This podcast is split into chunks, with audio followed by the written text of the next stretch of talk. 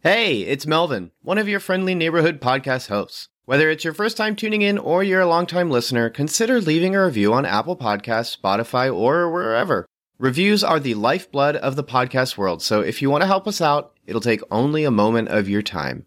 Otherwise, we hope you enjoy the show. You're listening to Cinematic Doctrine.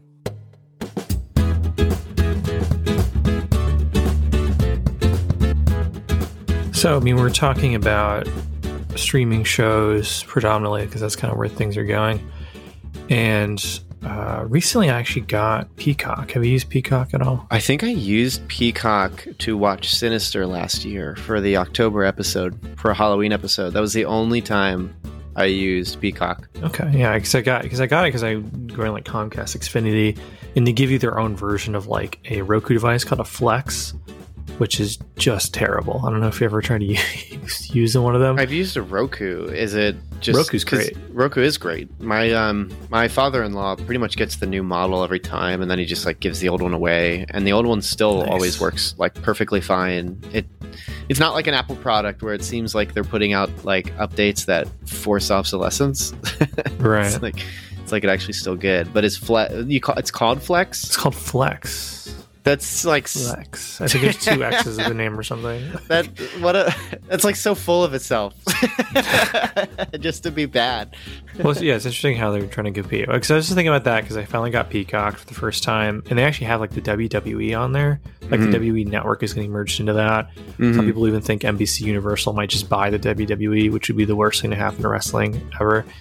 And then, because I was thinking about that, and I also think about the fact that Jupiter's, what's it called? Jupiter's Legacy. Have you, did you know anything about that show? Isn't that the Netflix one? Yeah, it cost like two hundred twenty million dollars, and it got canceled for one season. So was it aired on television? It was aired on. It was a Netflix original. It's part of Mark Millar's like universe of characters. You know, who did like Kingsman and Sure. uh, yeah, all that stuff. But then like wait, so start over. I'm really confused. is this are you saying that this is like one of those shows where like kind of like you where it's like it was made by someone else, then Netflix bought it and now Netflix calls it a Netflix original? No. So there's these are two topics that are the same in my brain. So follow me here.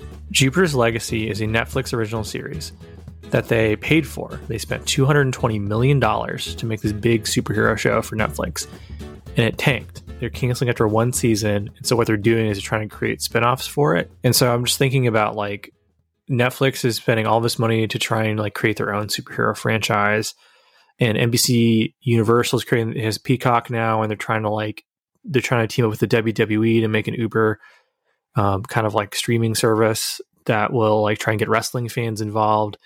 And it's just like there's this arms race to try and create more streaming content.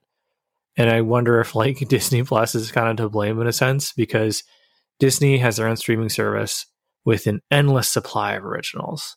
Like, and they have guaranteed like audience because there's going to be Because they're Disney. like people are going to keep subscribing because they need Star Wars, they need Marvel, they need all of these different franchises, and there's it's like an IV.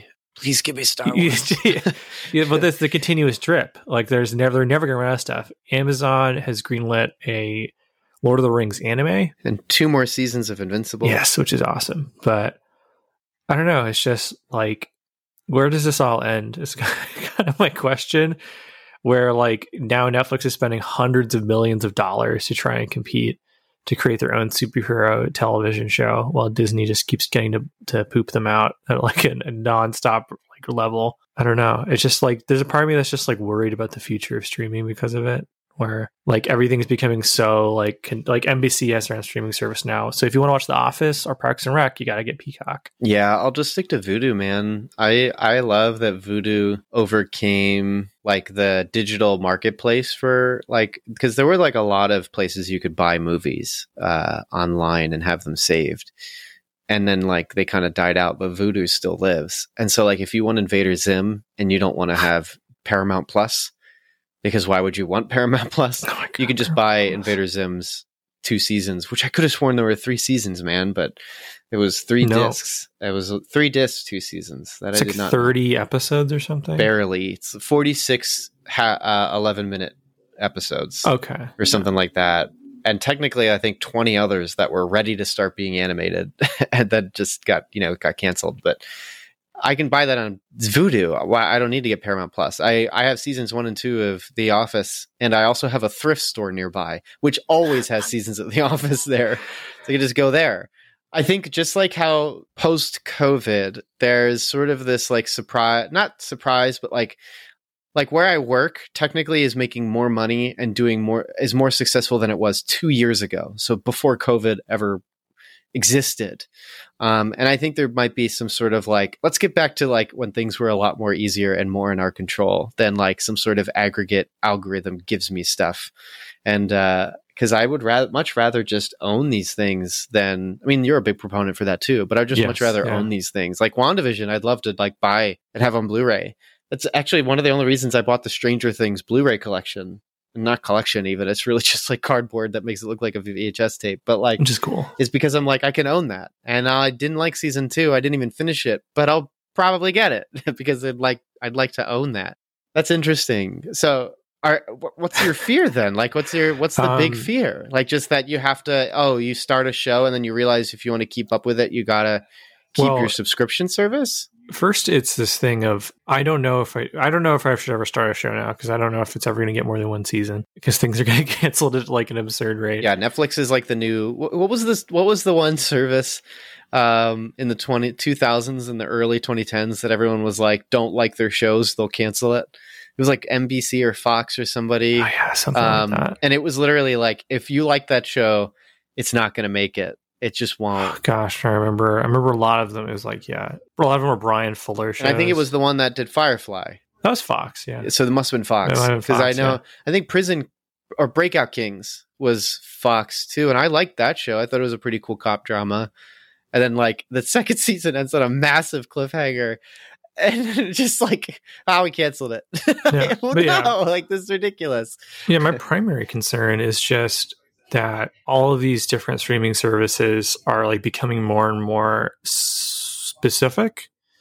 Where like so like I'm watching like Parks and Recreation on Peacock, right? And they have the ads for the service you're using. Like we have, but like they only have like three or four franchises they can tout because it's like we got Jurassic Park, Fast and Furious, Harry Potter, Matrix. Those are the four things that keep showing at every single ad break. Where it's just like used to be like, oh, if just get Netflix, man. Netflix is everything, and now it's just like, well, like you have this one for this one and this one for this one, and it's like they're all like doing their best to try and create something. And I don't know, it's just it's I'm, I'm, it's not the whole thing of like oh they're just creating we're just creating cable again. Because if you want everything you just have to subscribe to a bunch of services all at once. Where the smart thing to do is just to subscribe while the show you want is out and then cancel your subscription. If you want everything get hbo max. That thing i mean yeah that's massive. Massive catalog. It's it's really good. You could you could cancel your Criterion Collection account just to have HBO Max because they have tons of Criterion stuff on there. They have a lot of the stuff that you could watch on Hulu. They have on HBO Max. The benefit though of Hulu is if it's a kids show, I'm pretty sure they're not allowed to like advertise to you. And so like we've been watching regular show on there because Hulu's cheaper and then doesn't have ads running on there. Whereas, like, if you wanted the same price for HBO Max, because I think they're about to come out with a cheaper tier with ads, okay that's cool then I'm sure they'll maybe have to run it. I don't know. I guess maybe they wouldn't if it's like a policy thing.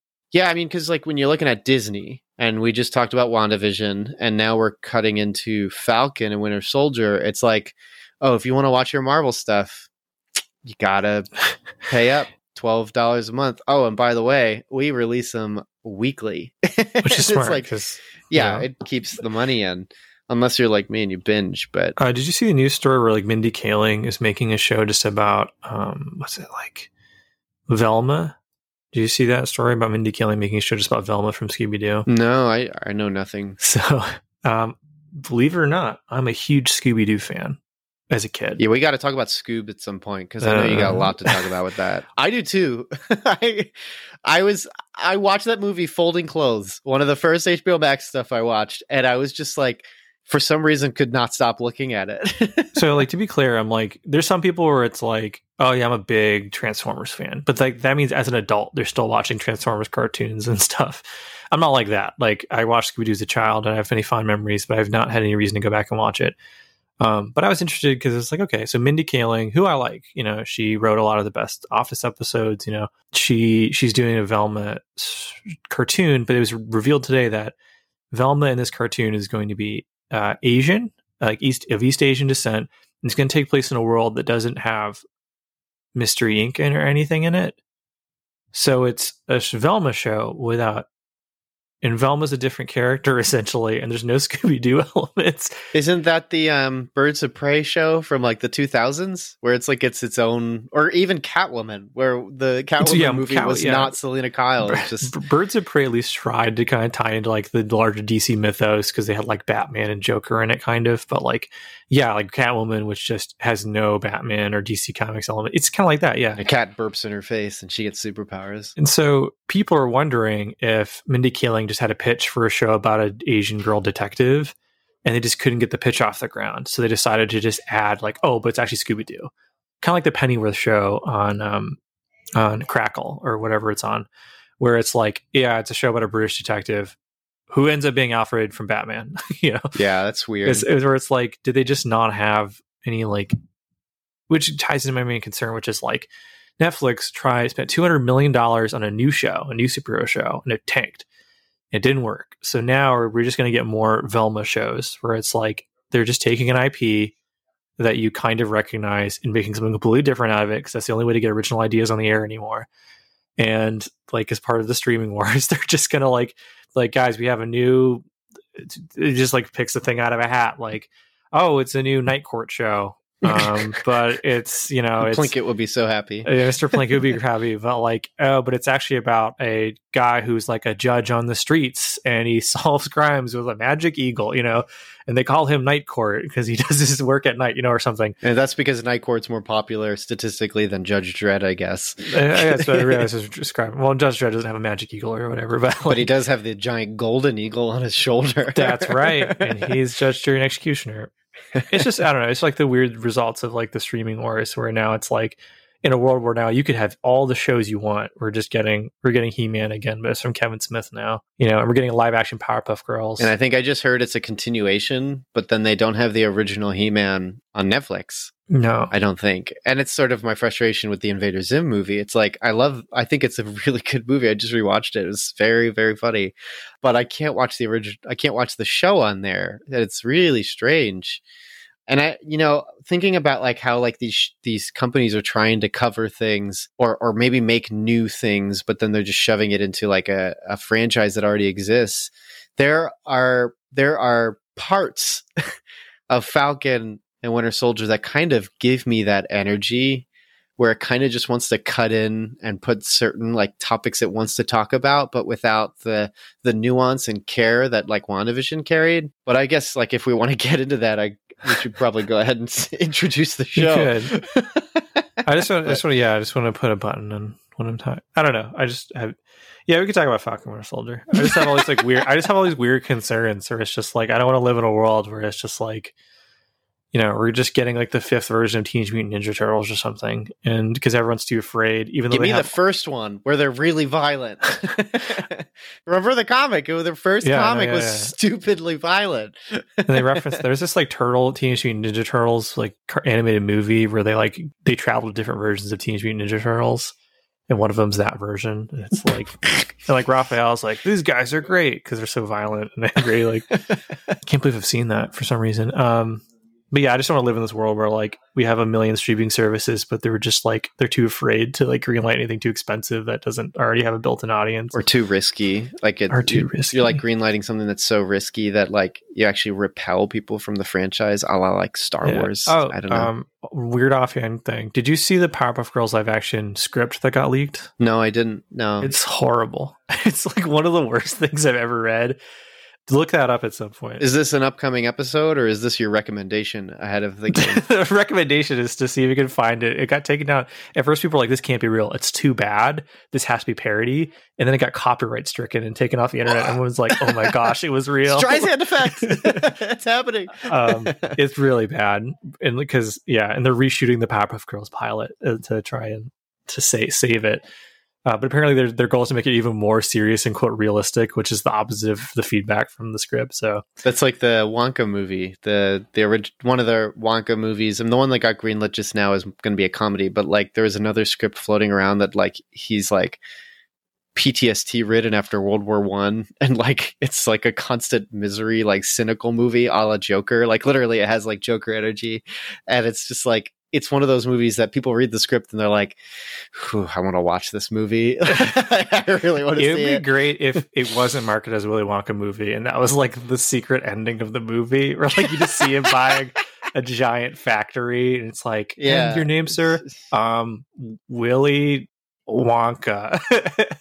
and like, hmm, and it just shows him putting on the suit at the end of the movie. Be great. All the Oompa Loompas are just like um, his friends from war with horrible injuries. Stands at a pulpit. I am Willy Wonka. and then Iron Man starts playing. Hey there, it's your friendly neighborhood call to action. Just checking in on you. Hope you're doing all right. I'm just stopping by to say, you know, if you enjoy the show, you can always subscribe and write a review for Cinematic Doctrine. There's iTunes, Podchaser, basically anywhere you listen. You can give us a shout out with a thumbs up, five stars, gripping positivity. Or if you hate the show, you can say that too. Wait, what? What are you saying? Why are you saying Well, I'm not going to tell them what to do, Ted. They're free to do what they want. Our analytics say we got a lot of listeners in the US, and you know they love their freedoms. And you're also free to check out our Twitter. Very active there. We host polls, memes. There's also the Cinematic Doctrine Facebook group called Cinematic Doctrine Facebook Group. If you want to join, just answer the questions, read the rules, and tell them the podcast sent you. Also, you should check out our website. Some really cool stuff there. Editorials, written reviews for movies we haven't had time to cover. Always check out cinematicdoctrine.com when you get the chance. Oh, uh, Ted also told me I shouldn't forget to mention the Patreon. Something about you can support us or something. Wait, Ted, I thought this was like a hobby thing. You want me to. expand cinematic doctrine. You know Right, this right, already. right. Yeah, I, I forgot. I'm the one who put all this together. Yeah, Cinematic Doctrine has a Patreon. For as low as $3 a month, you can gain access to exclusive content like The Pre Show, which features freeform and Christian friendly discussions on all kinds of topics, as well as influence the podcast. That's right, each month you get to vote on a movie we discuss on the show. Previous movies our lovely Patreon supporters have chosen are To All the Boys I've Loved Before, Hamilton, Onward, and American Gospel Christ Alone. Huh, you guys have good taste. Anyways, I gotta run, so I'll see you guys later. If if anyone listening can understand uh, how we feel about Falcon, it's that it's okay and it's really not worth talking about. But I guess we're going to talk about it. Anyway. No, we're going to talk about it. so, all right, let's save this. Let's get There's into it. two. There's two halves to this Falcon and Winter Soldier review. There's my review of the first five episodes, and there's my review of the last episode. Um, but you you said you're going to introduce the show. Yeah, so- I'll go ahead and introduce it. Um, I just sometimes there's just conversations that are much more engaging to me than whatever we're planning on actually talking about. Anyways, so Falcon and Winter Soldier is the second of the Marvel, the MCU TV shows that they're basically putting out. And uh, of the three that we basically knew about, which was WandaVision, Falcon, and then Loki, Falcon was the one that uh, when I talked to people, they were the least excited for because it just looked more like just like a tactical espionage thing and not quite as like mysterious as WandaVision or just without the charisma of Tom Hiddleston being Loki and also the mystery that's surrounding that one too, which also looks like it has to do with TVs. So I don't know. That's kind of interesting. But then I know that when people were watching it, they actually quite enjoyed it and the show seemed to improve as it went on. Um, but that's more about engagement. The actual show itself is um, characters who I don't remember, so I'll just use a mixture of characters with names and actors with names because everyone's got one. Anthony Mackie, uh, our Falcon, basically is just the beginning of the show. Is he's trying to just get alone. Um, it's just very like daily life. Um, he's doing missions here and there, but they're kind of more just like working with the military style missions and then yeah getting a loan f- so that they can fix their boat their family boat because it's important to him simultaneously bucky is um, going to therapy um, and it's a court mandated therapy for all of the ptsd he's accrued for basically murdering several I guess you could say hundreds, maybe even thousands of people because he was just alive forever um, the whole time. and uh, it's not going well. The therapy is difficult for him. He's trying to reconcile the guilt and the shame that he carries. And the way that they portray this, I think, was really effective. And I wish, I wish we got more of. And especially with the way the character arc ends for him, I wish was much more effective. Even so, it's quite compelling. He's trying to make amends with the people that he helped or influenced or affected during the time that he was the Winter Soldier without necessarily telling them he's the Winter Soldier, or in other cases, they know he was, and he's basically saying, I'm done, or in some cases, trying to like trying to say he's sorry. On top of that, he's trying to also live his life a bit reluctantly. Um, so in the first episode, there's a scene where he goes on a date, and it's quite difficult and it's uh it's emotional. It's because we have the additional information of like this is just a really tragic sad character whose past is worse than frankly his future. His future seems pretty bright um, unless kevin feige has a lot of tragic uh, intentions for the next phase. Um, with if wandavision had anything to say that that had some tragic uh, energy to it. So but then of course there's a main plot going on apart from the drama and that's that there's this terrorist group and it, it's the flag smashers. Uh, yeah, the flag smashers, and they're debatable, considered terrorist group because, of course, the show wants to.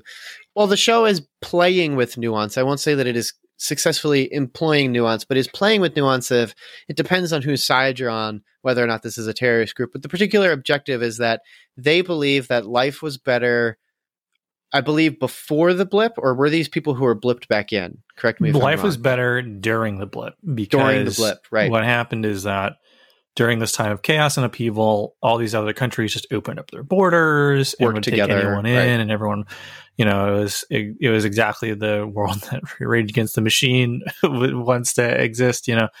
Um, so yeah, life was better because it was just a big old community, and they gardened together and helped one another out. Correct. And didn't matter race or creed. Everyone was working together in a big old um, city on a hill, so to speak. So simultaneously, they're helping out refugees. And uh, they're helping out where NATO and other government agencies are not.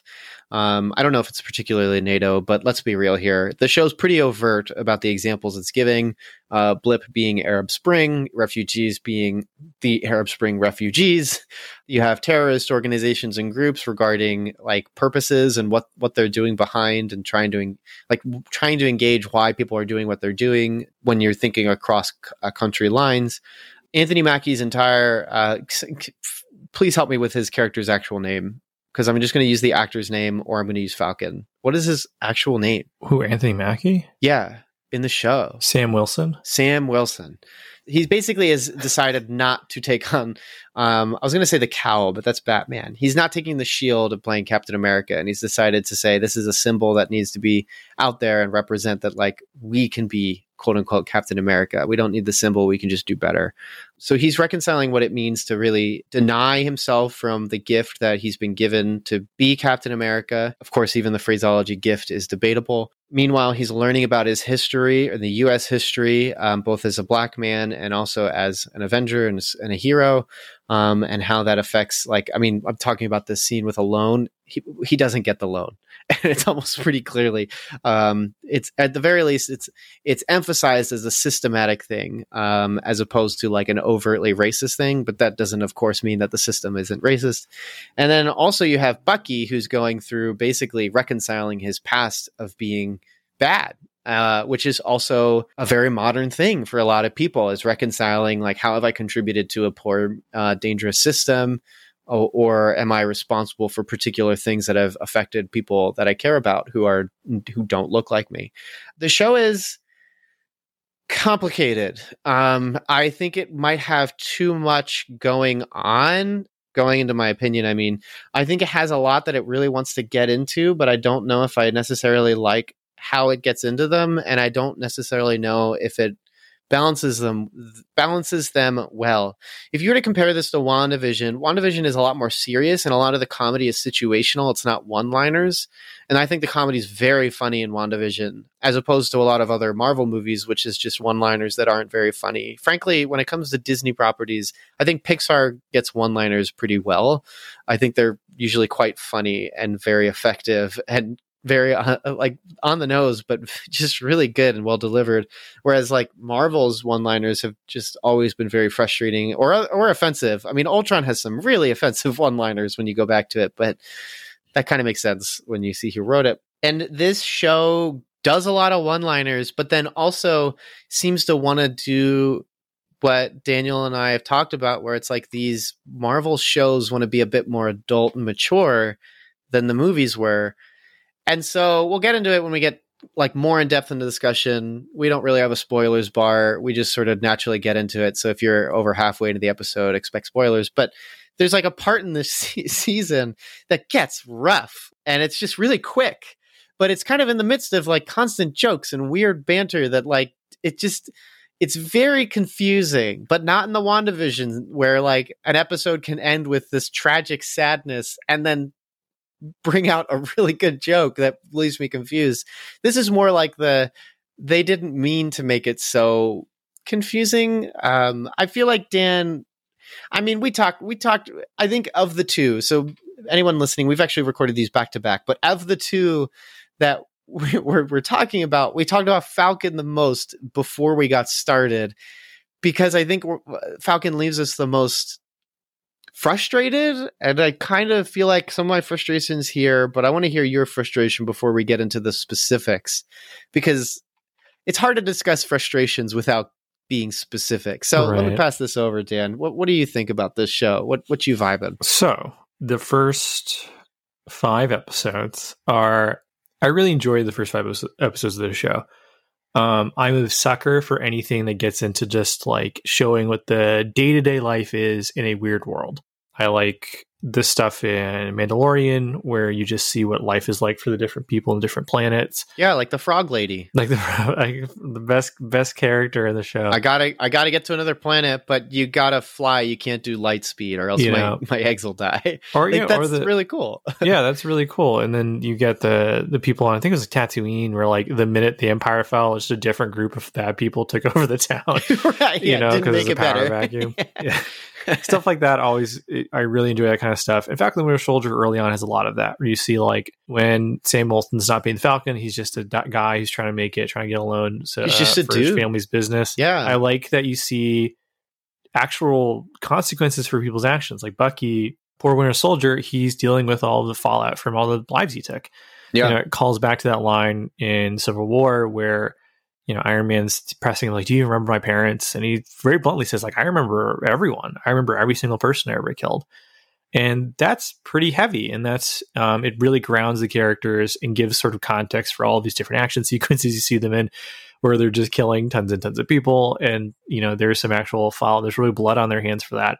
Right And I like seeing what life was like in the during the time post blip, post snap, whatever you want to say. I yeah. I thought that was a really cool narrative choice throughout the throughout the series was to yeah, I mean like the blip is such an interesting plot point to be like, hey, like we get a bit of that 5 years in Endgame, but not much. yeah. But remember it was 5 years. Like, It's the single worst thing to happen ever. yeah. So- so bad. you know, and we we forget like you know we the audience are aware are aware of the fact that people are coming back. The people in the universe here do not do that. You know, and you know it's been a pop, popular fan desire is like oh if you want to relaunch a lot of the or just like in- incorporate all the stuff from the other television shows. Um, yeah, the Netflix characters look work great in the show that takes place during that five year period. Just following the Punisher around, like killing all these bad guys, like all these like pirates and and drug dealers. Because there's half of the heroes are gone, so like, why not? Yeah, someone's got to clean up the debris. It's going to be you know Jon Bernthal as uh, Frank Castle. You know, so that stuff is really great. But then when you, when you get into the actual narrative thrust of it, where I love the character of John Walker, who they introduce, who um, early in the very first episode they established that Sam Wilson does not feel um, like he should take up the mantle of Captain America. Which is great. I really like that. I like the idea that Yeah. he's like, you know, Steve Rogers was really his own person. He stands alone Right. and he represents America in a way that I never can. So you do get into the stuff there where you know we're dealing with Sam Wilson is carrying the weight of, um, as um, Zemo put it, the African American experience, where you know he's just like this isn't for me, and there's a lot of personal reasons for this, but at, a, also at a grand scale, like he wants to respect the legacy of his friend. On top of that, so and then the United States government immediately just goes. we need a win. We need someone to help, you know, because we've lost the Avengers, and the Avengers, whether they like it or not, are very American symbols in this world. And so we need a mascot. And so they hire this guy, John Walker, who is the perfect soldier, um, to be the new Captain America. They even give him a black friend um, to help him appeal to everyone.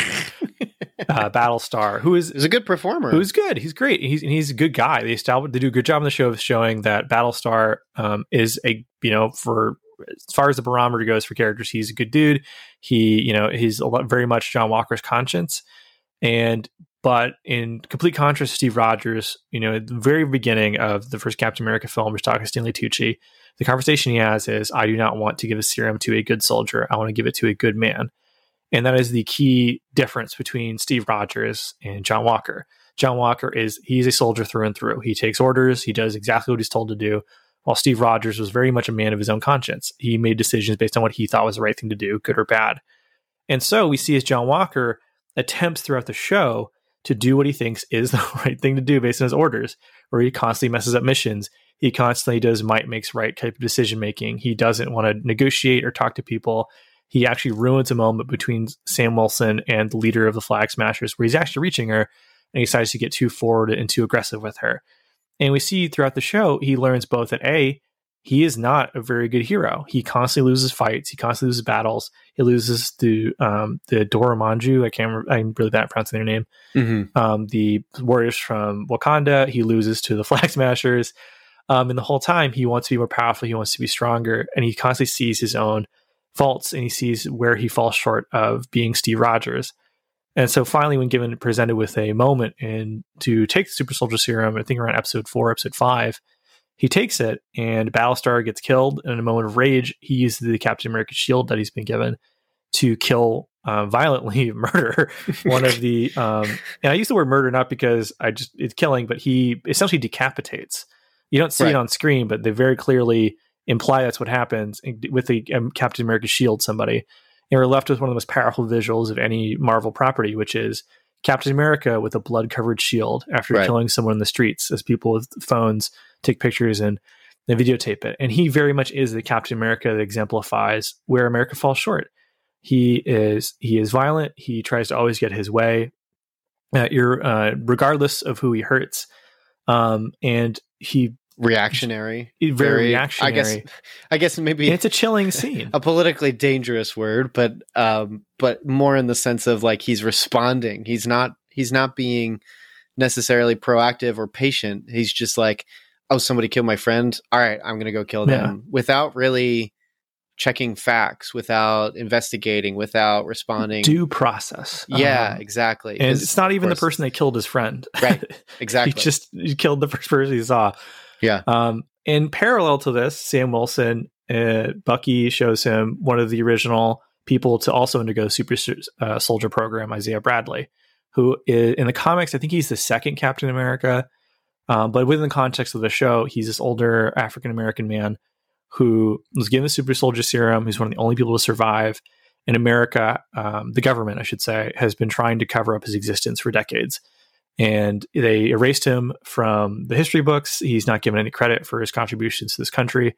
And so he's very against the idea of Sam ever becoming Captain America because he just doesn't think any black man ever should because of what this country did to him and people like him. And it's a clear parallel to the uh, what do you the the syphilis project where they gave uh, black men syphilis, telling them it was some other drug to see what would happen to them. I can't remember their name off the top of my head, uh, but that was a real thing that happened. The government Right. experimented on. Mhm. Uh, they also did the same thing to people in the Appalachian Mountains and uh, other things, um, which I guess we're not really going to get d- deep into because I don't think we're qualified. well, but- even talking just how science has treated um, black people is very bad. I mean, there are still doctors who will say that women have a higher pain tolerance, so you don't have to give them painkillers when they're giving birth, and that's just not true. like it's just bona fide untrue. yeah, I Uh, mean, yeah, the tea and tulip. Just every day, I grow more certain of its of its trueness, the total depravity of man. But right, exactly, and it's one of those. It's actually like even just. I, I have my wife says she even has uh, a friend or two that are black or have spoken uh, or maybe they're coworkers who said like yeah they're afraid to have kids because of how the science community continues to treat them. So it's like it is a very uh, it's ha- th- this show is using storytelling to basically again i talked about how flag smashers is like uh, the res- a, a group that's responding to the arab spring. The blip is the arab spring. Um, this isaiah bradley is the harsh history of how americans have treated black people Right. and he's the he's the jaded response to that which is a wholly and completely reasonable response Understandable, yeah. reasonable response Yeah, and I know I know my description is getting a little long in the tooth. it's okay. I mean, it's the, you. This this is what the show's about. Like this is well, what what, what I- what I'm trying to portray is there's these these overarching things that they're doing. You have stuff with the flag smashers, which is this they're the complicated they're complicated, understandable villains. Where if they weren't killing people, you could even call them you know commendable. Heroes. Who they're just trying to make their way in the world, and the way they're doing it may not be to the liking of some people, but that's what they're trying to do. And then you have the stuff of Bucky Barnes just trying to make amends for the people he's killed while trying to while him and Sam Wilson are trying to track down flag smashers. But conversely, Sam Wilson is seeing the the seedy history of this world uh, while grappling with whether or not he really should take up the mantle of Captain America, while someone else has the mantle and is doing bad things in you know in memory of Steve Rogers, who himself is just struggling to find his own way. And but he's doing so in a way that's violent and reprehensible, and in the Right, end, fatal. he truly becomes a corrupt, evil character. Essentially, you know that all happens across five episodes, and it's very good Mm-hmm. it's compelling, it's interesting, and even if Disney doesn't always stick the landing with things, I was like, you know what, this is at least thought provoking. Because at the very least, you know, in your superhero show, we're going to see a guy with wings fly around. He fights George St. Pierre, uh, one of the greatest mixed martial artists of all time. He plays uh, Batroc the Leaper. Um, big GSP fan, so I always love seeing him and stuff. Um, he's just such a charming guy. I love him. Um, he's only beaten twice. Um, anyway, and so like there's there's some fun action scenes, but in between it, there's this really engaging, interesting stuff thematically, politically, and just like it, it raises good questions about morality. Like, what should you do? Should you be loyal to a country versus loyal to your fellow man? Should you be should America constantly grapple with its past, or should it be able to move on from that? Or how do we make amends for those sorts of things? And they do get kind of like a what some would call a centrist kind of approach to it, where you just see uh, the moment where Bucky Barnes and Sam Wilson work together to fix a boat. The boat is an obvious metaphor for America. They don't want to let it go. They want to mix. Uh, they want to fix it together, and you see the community come together, and it's it is the kind of uh, I don't want to say middling, but it is kind of like an acceptable resolution that everyone of all political stripes can come together and go. You know what? We can't do this one man at a time. and Work together. yeah, you know, exactly. Yeah. it's and it's fine. It's fine. yeah. And now, based on everything I just said, Melvin, based on what I said about That would have um, been a good, strong first season.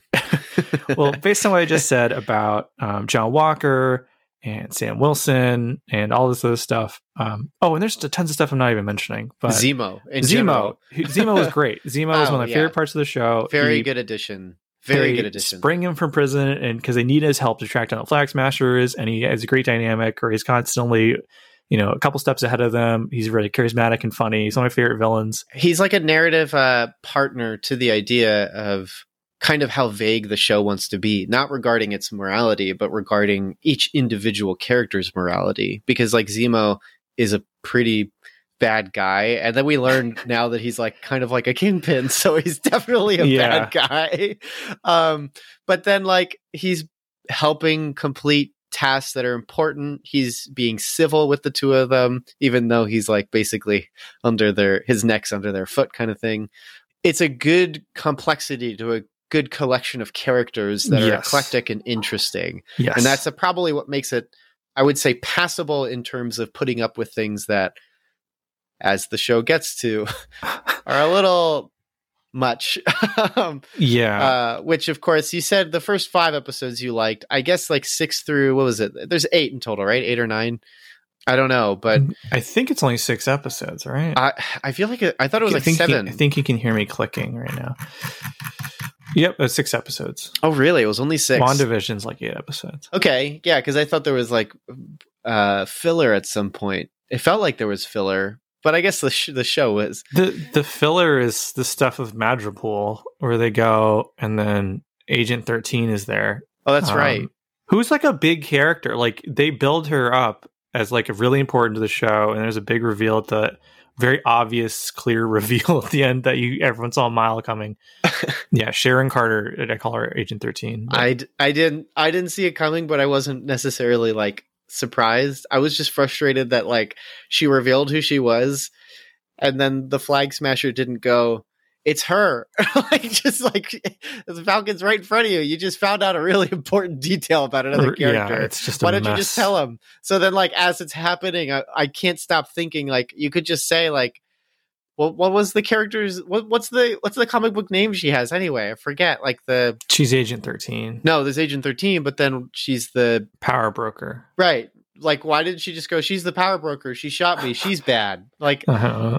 and so then like she's there's supposed to be this dramatic climax, and I'm like, but why did she say anything? it's just- so. Uh, let's talk about the ending. So- yeah.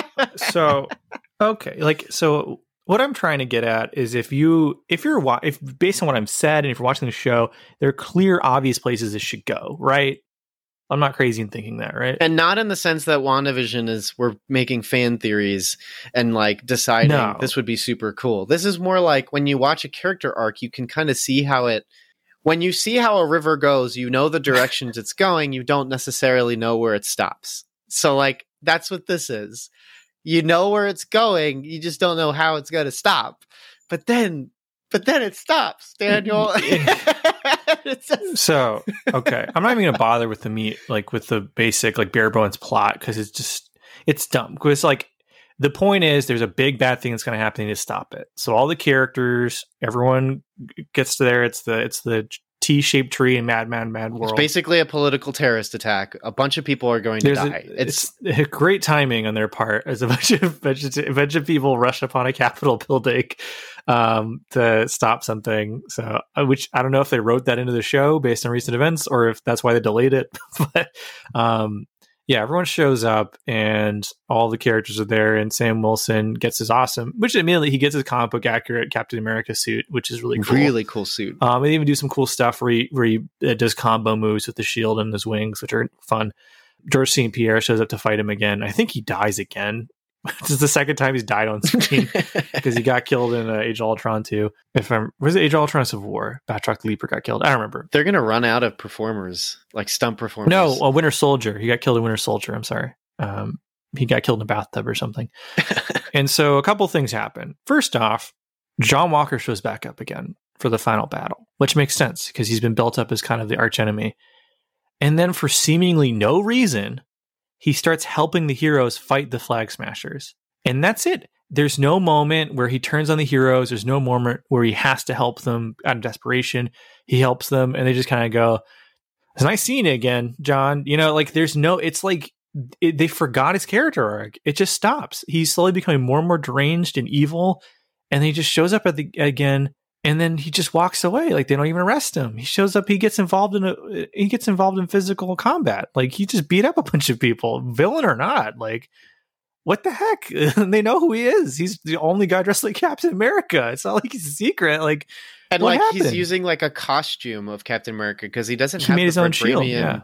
Yeah, and, and it's like I so I suspected he was going to have a, a a light redemption arc in the sense that he would start to transition away from his aggression and think more about his like companion and he would have No. like because you have the whole like in the heat of the moment you know what to do and like at the end that's when he grabs the truck to pull it back but then it doesn't work anyway so it's like whatever but like so i was expecting like something where it's like he's on in the path to getting better. And then what you have is as he's in other movies you're he's a wild card. He is the wild card where you don't know if he's going to mm-hmm. lose it yeah he's like an anti-hero or something or if he's going to do the right thing. And I'm like, okay, that's kind of interesting because we've kind of just had characters that always just do the right thing.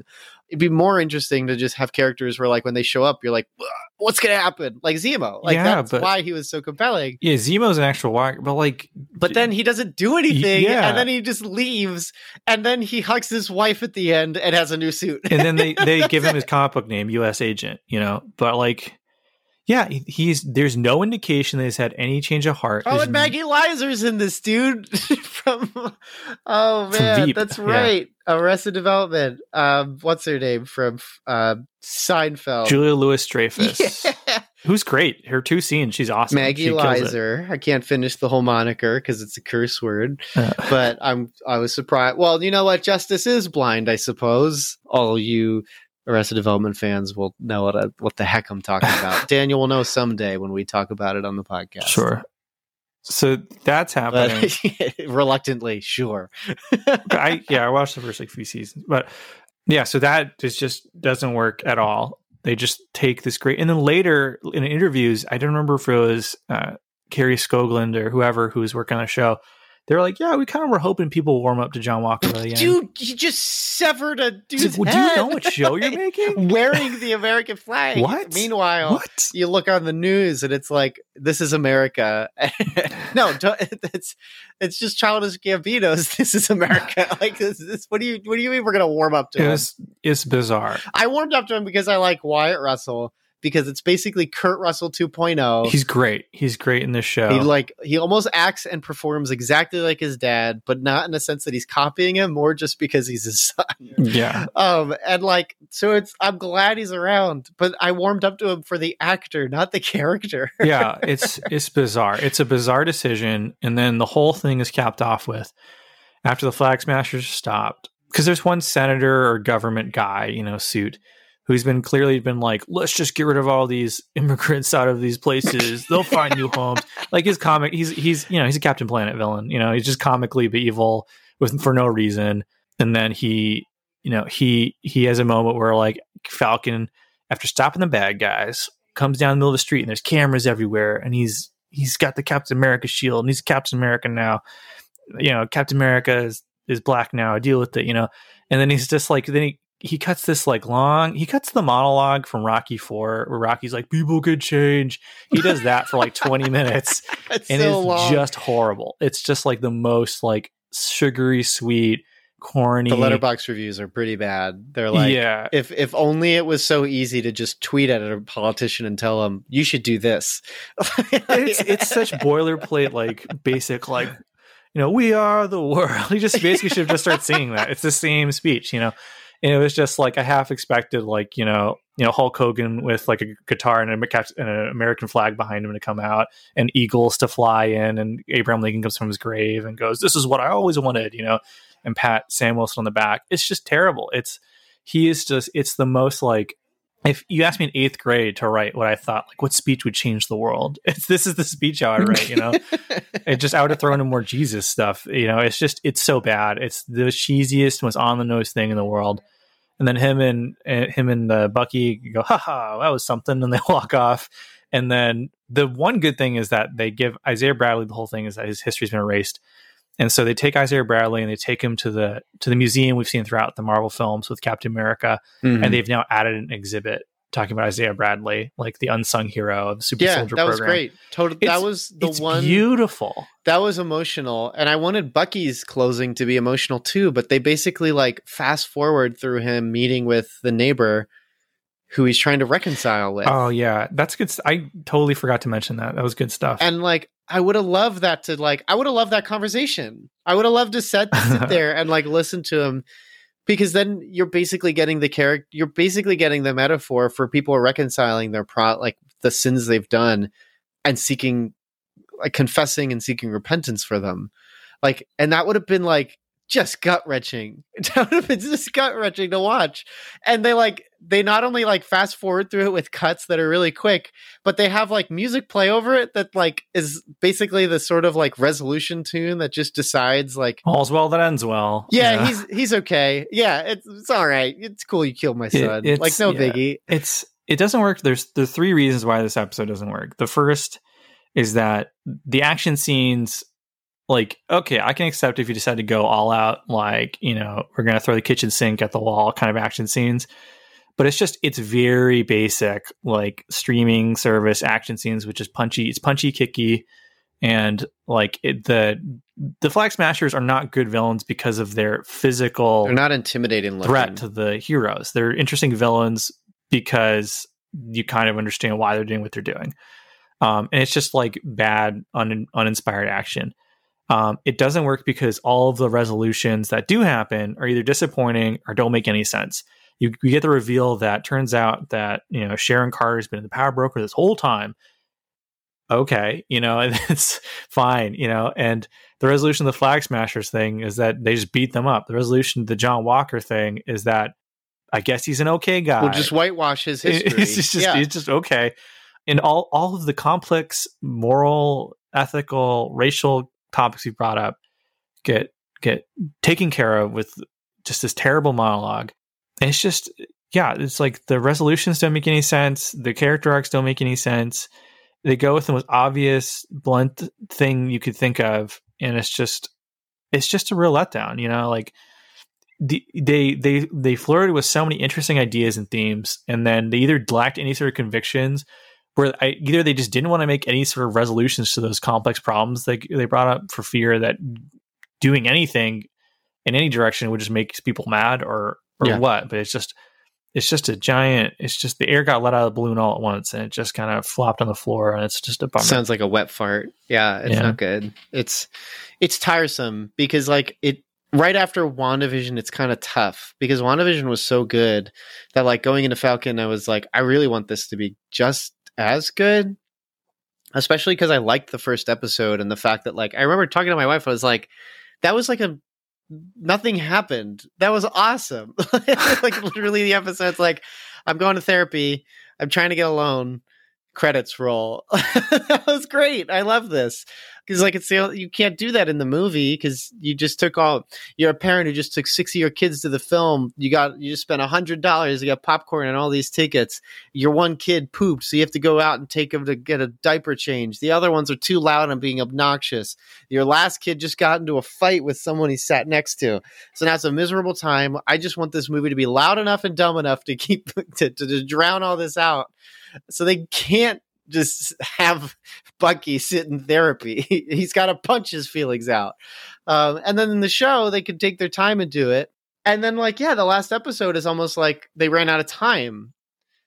Like, just give them another episode. I don't know. Like, it, it feels like the entire creative team and everyone behind the camera got fired after episode five, and they just found people like around set, like you, you're, are you you a filmmaker? And they're like, oh, I'm a senior in film school. You know, like, oh, I guess you're directing. You know, whatever. surprise promotions. Yeah. That's what it feels like. It's just, it's so. It's like there's this great scene early on where, like, after John Walker kills that guy, he's in front of um, Congress or whatever, and he's talking about like, this is the person that you made me. This is what you trained me to do. This is your fault. Yeah. You made me into this. This is the entire system has created me into this. And now I'm getting like court martialed. that's an interesting thing. Like this is this is the Captain America you secretly wanted, you know? which is also a real thing.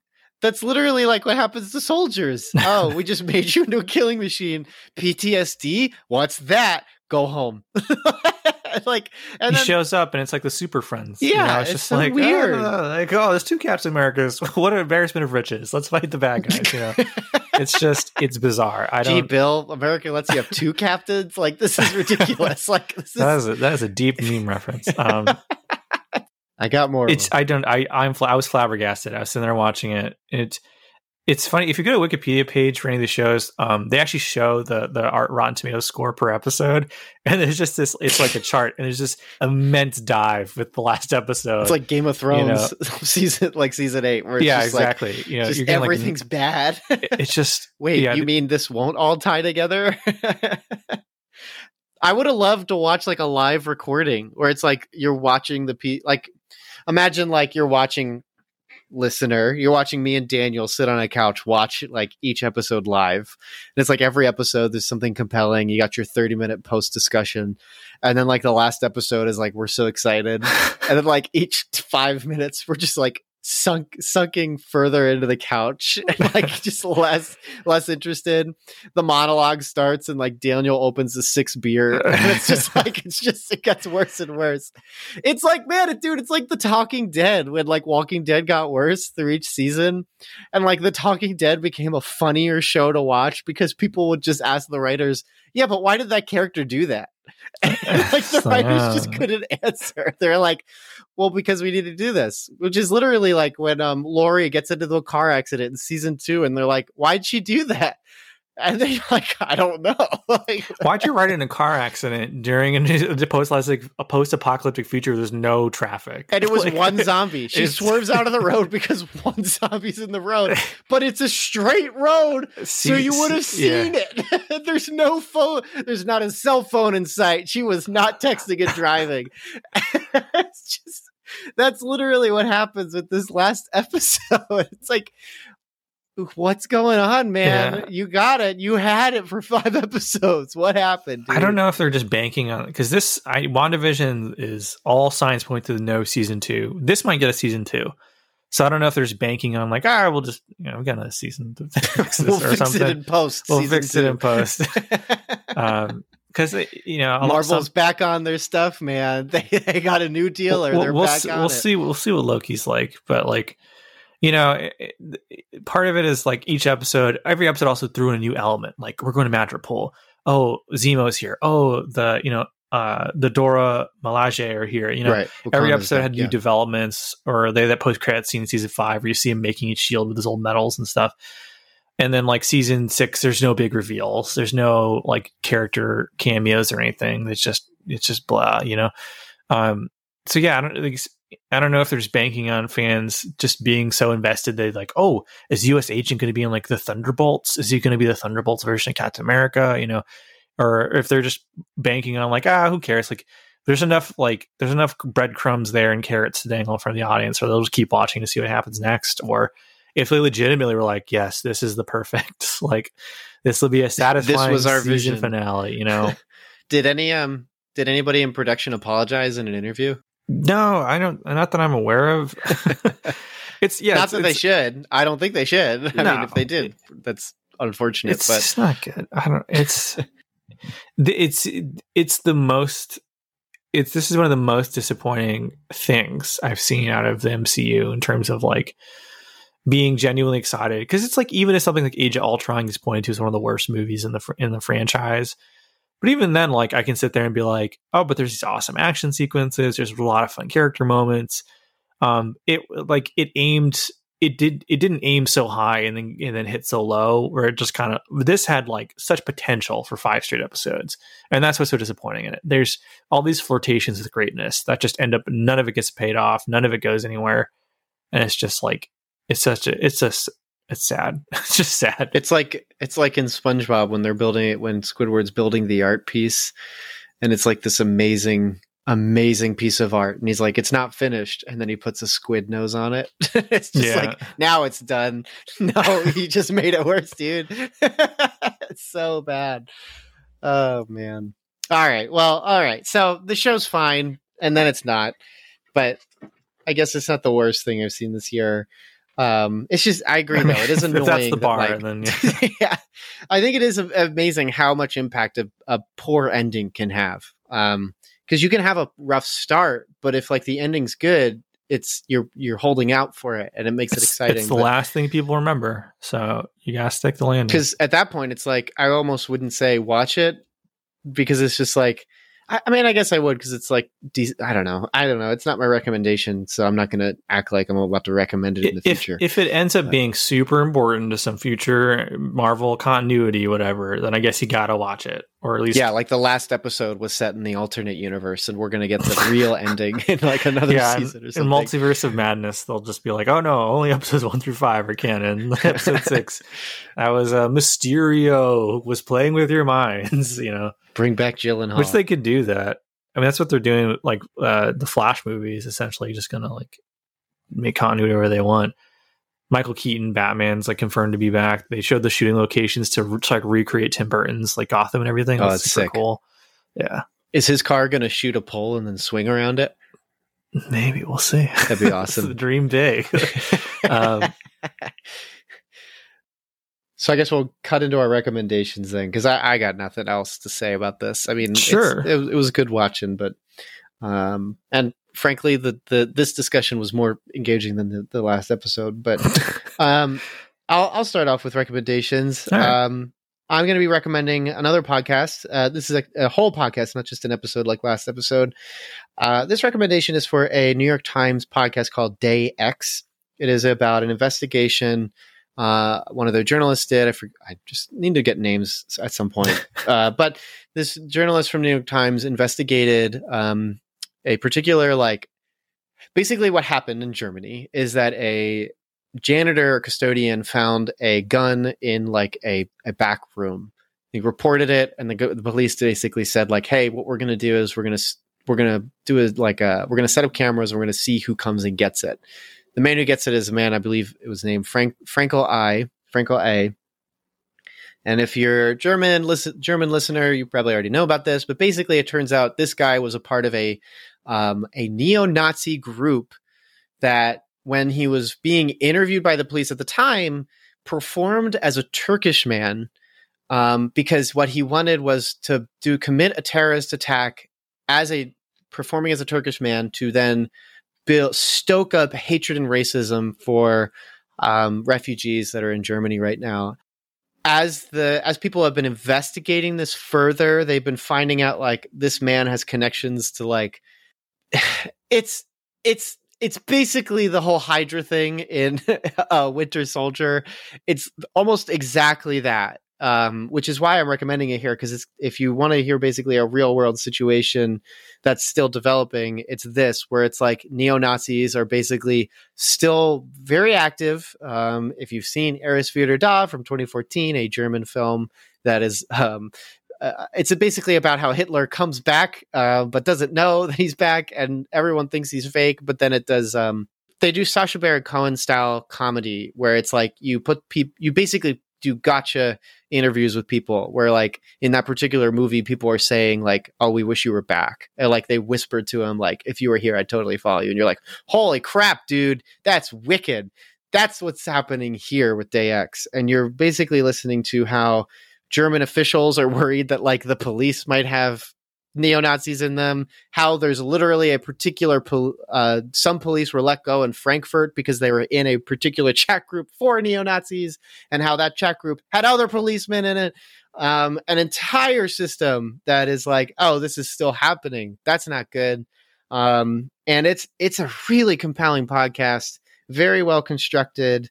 Um, at the time, there's only three episodes, but I'm pretty sure by the time this is up, either the show will be done or um, is still going to be ongoing. I don't know how many episodes they're planning to have, but it is very good. Um, and it's it's it's frightening when you realize that because they're using chat rooms, people from all around the world can be in them, and because of the internet, people can communicate across borders. And so I think it's interesting as an American listening to it because it's not something that's all that foreign to imagine that you know, racists can be doing horrible things using the internet and have intentions of killing people um, and doing terrible things. And in some cases, as the episode episodes develop, are succeeding at killing people um, and committing terrorist, terror, terrible acts of violence. Um, so definitely check it out. I I've been really enjoying it in the sense that it's educational, not enjoying it because I'm sadistic.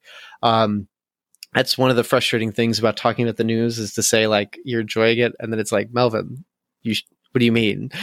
Like um so i def that's definitely my recommendation and i think it kind of fits the same energy that uh that's i guess my keyword for today is energy but it fits the same vibe as falcon and winter soldier does where it's using metaphor to discuss real world situations. Uh day x is just an actual real world situation so yeah there you go. What do you got dan? Oh, um, very different from what you're talking about. Um, uh, so, so, to start with, uh, to be continue my uh, co- commentary recommendation. Um, I previously have talked about doing sermon series with my pastor about Galatians, and so um, with my young adults group, I am going through the Psalms. And one of the resources that I find to be very interesting when doing that is from Charles Spurgeon. Uh, he wrote a three volume Psalms commentary called The Treasury of David. And I will say that it kind of breaks my rule on like good formatting, where I find that the commentary is formatted very uh, weirdly, where it includes um, the entire text of the psalm, and then it includes essentially a sermon from him, and then there's like preacher's tips, where it includes little like factoids and things you can focus on when talking about it, which I find very helpful. Um, but the you know Charles Spurgeon is one of my uh, favorite theologians to ever exist. He's simultaneously includes great depth and when he talks about God or the scriptures, and but it's very real, real world apl- applicable. Um, he's very contemplative and just he has a naturally devotional writing style, if that makes sense.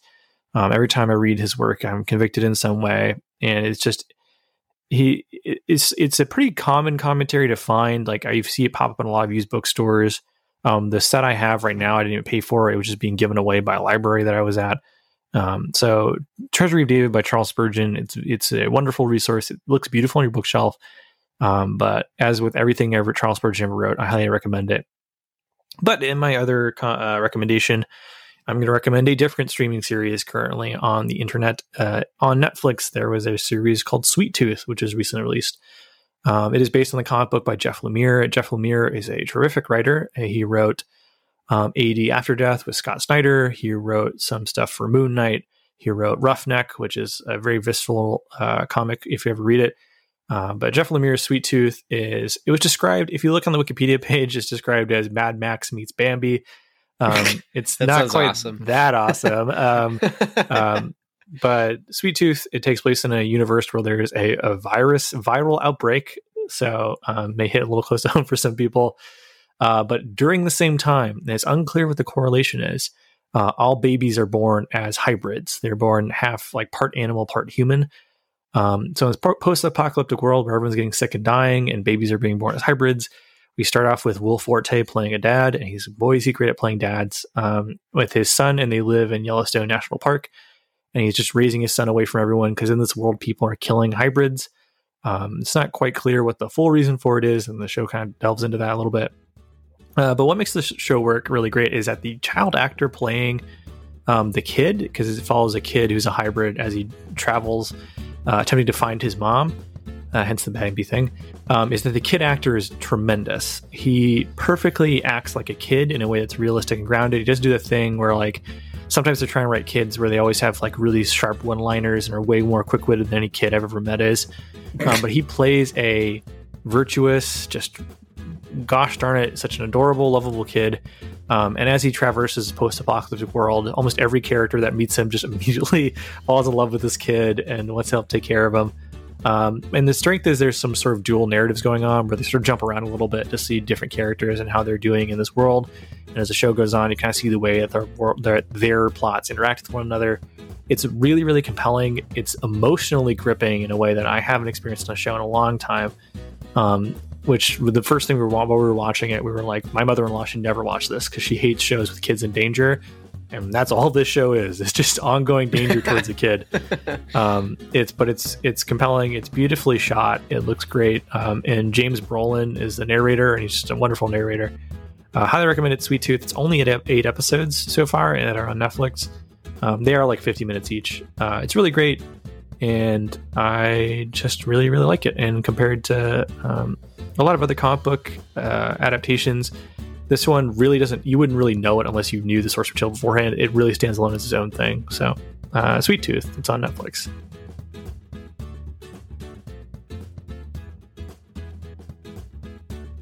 Thanks so much for checking out this episode of Cinematic Doctrine.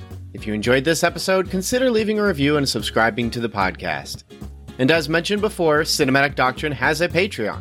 For as little as $3 a month, you're opted into a once a month movie poll where you decide a movie we discuss on the podcast. There are other unique benefits that come with supporting the podcast, so be sure to check that out at patreon.com forward slash cinematic doctrine. A special shout out to those who support at the Art House Theater tier on Patreon. Thank you so much, Mom, Dad, Melanie, Shirleyan, and Thomas. You guys are the best, and your continued monetary support is greatly appreciated. Until next time, stay cool. Want some Cinematic Doctrine swag? You're in luck! We've got 3 inch Cinematic Doctrine logo stickers exclusive for Patreon supporters. Perfect for your travel mug or laptop. Head over to patreon.com forward slash cinematic doctrine, link in the show notes, and choose the independent theater tier. Doing so will net you other perks too. But let's be real, the podcast stickers are the coolest perk. So get yourself some podcast stickers by supporting on Patreon.